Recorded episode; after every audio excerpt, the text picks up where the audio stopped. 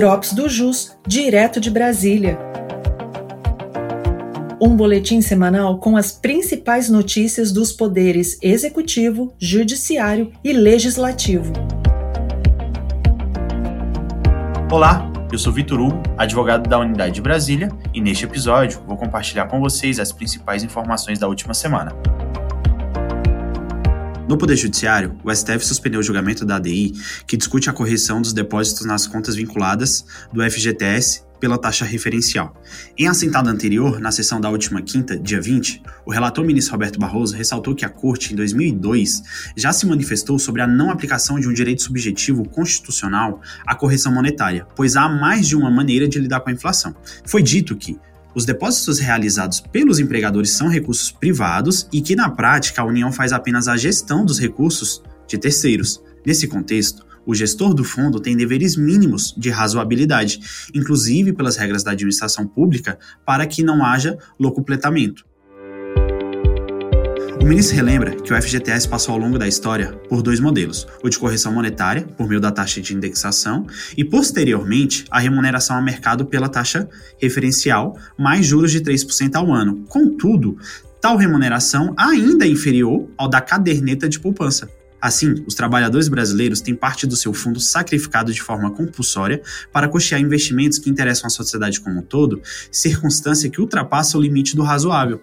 Por fim, o ministro entende que se configuraria com fisco caso haja remuneração inferior ao da caderneta de poupança, isto é, apropriação ilegítima de um direito de propriedade do trabalhador em violação ao seu direito social de uma garantia de recursos suficientes para o futuro em caso de desemprego, não devendo os trabalhadores menos abastados arcarem com obras de interesse coletivo. O ministro propôs então a seguinte tese: a remuneração do FGTS não pode ser inferior ao da caderneta de poupança. E votou ainda para que seja aplicada a modulação dos efeitos de forma prospectiva, ou seja, os efeitos da tese valem a partir do julgamento para frente, tendo como marco temporal a data de publicação da ata de julgamento e que a discussão sobre perdas passadas devem se dar em sede legislativa ou de negociação entre entidades de trabalhadores e o executivo.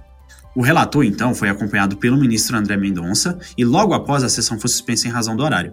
Já na sessão desta quinta-feira, dia 27, o ministro Nunes Marques decidiu pedir vista regimental dos autos, comprometendo-se a devolver na maior brevidade possível. No STJ, a Corte finalizou o julgamento do tema 1182, que discutia a inclusão dos benefícios fiscais do ICMS na base de cálculo do IRPJ e da CSLL. O julgamento tratava da aplicação ampliada aos demais benefícios fiscais do entendimento firmado em outro caso paradigma, que excluiu o crédito presumido de ICMS das bases de cálculo do RPJ e da CSLL. O ministro Benedito Gonçalves, relator do caso, apresentou volta em que ressaltou que as duas turmas da casa já analisaram casos similares. Na primeira turma, o colegiado fixou o entendimento de que os incentivos fiscais concedidos pelos estados da federação em relação ao ICMS não devem compor a base de cálculo do IRPJ e da CSLL, em atenção ao princípio federativo. Já na segunda turma, destacou que o colegiado diferenciou a aplicação do paradigma, de modo que o entendimento do paradigma deve ser aplicado apenas aos créditos presumidos de ICMS. Com relação aos demais benefícios fiscais de ICMS, para se excluir da base de cálculo dos tributos federais, deve-se primeiro verificar o cumprimento dos requisitos previstos em lei.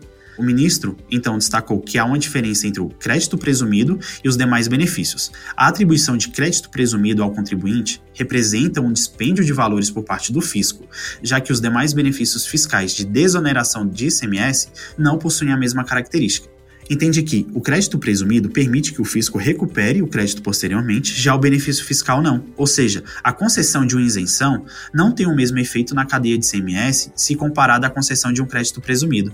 O ministro defende, portanto, a aplicação do entendimento firmado na segunda turma, no sentido de que é impossível adotar a conclusão que prevaleceu no paradigma para alcançar outros benefícios fiscais, como a redução da base de cálculo, redução da alíquota, isenção imunidade, diferimento e outros.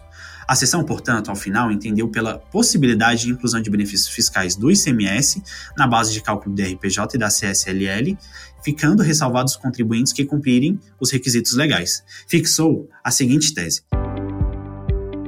Primeiro, é impossível excluir os benefícios fiscais relacionados ao ICMS, tais como redução de base de cálculo, redução de alíquota, isenção, imunidade, diferimento, entre outros, da base de cálculo do RPJ e da CSLL, salvo quando atendidos os requisitos previstos em lei, não lhe sendo aplicado o entendimento firmado no paradigma, que exclui o crédito presumido de ICMS da base de cálculo da tributação federal mencionada. Segundo, para a exclusão dos benefícios fiscais relacionados ao ICMS, tais como redução de base de cálculo, redução de alíquota, isenção, imunidade, diferimento, entre outros, da base de cálculo do RPJ e da CSLL, não deve ser exigida a demonstração de concessão como estímulo à implantação ou expansão de empreendimento econômico.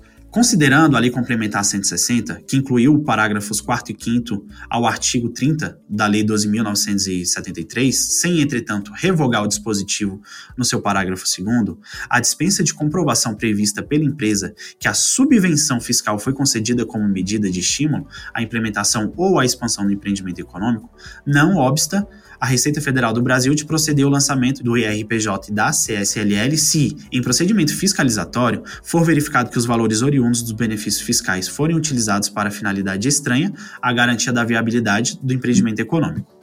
Ainda no Poder Judiciário, o STJ alterou tese firmada em repetitivo e afastou a incidência do IRPJ e da CSLL na repetição de indébito, mas manteve a incidência no levantamento do depósito judicial. O julgamento tratava, nesse caso, de juízo de retratação, tendo em vista a tese do tema 962 do STF. Em síntese, o STJ entendia que a Selic deveria ser tributada tanto na repetição de indébito, que é uma devolução de valores pagos indevidamente, quanto no levantamento de depósito judicial. Contudo, o STF, ao julgar o tema 962 em 2021, passou a adotar o entendimento de que os juros incidentes na repetição de indébito tributário possuem natureza de indenização por danos emergentes, e fixou a seguinte tese: é inconstitucional a incidência de RPJ e da CSLL sobre os valores atinentes à taxa Selic, recebidos em razão da repetição de indébito tributário. Assim, em juízo de retratação, a primeira sessão, por unanimidade, deu parcial provimento ao recurso da Fazenda Nacional para alterar a redação da tese do tema 505, ficando a tese dessa forma. Os juros Selic incidentes na repetição do indébito tributário se encontram fora da base de cálculo do IR e da CSLL, havendo que ser observada a modulação prevista no tema 962 do STF. Já quanto ao tema 504, a sessão manteve a tese firmada anteriormente pelo colegiado, que é a seguinte: os juros incidentes na devolução dos depósitos judiciais possuem natureza remuneratória e não escapam à tributação pelo IRPJ e pela CSLL.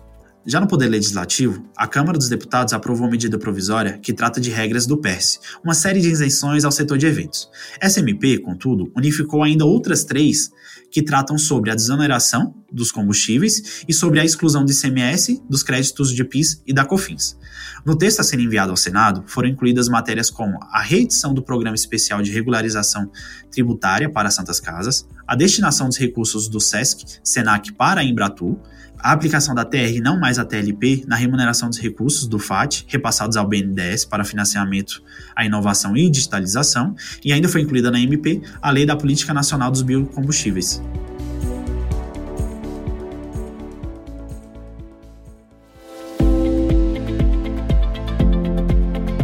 Essas foram as principais notícias da semana. Eu sou Vitor Hugo e te aguardo no próximo Drops do JUS direto de Brasília.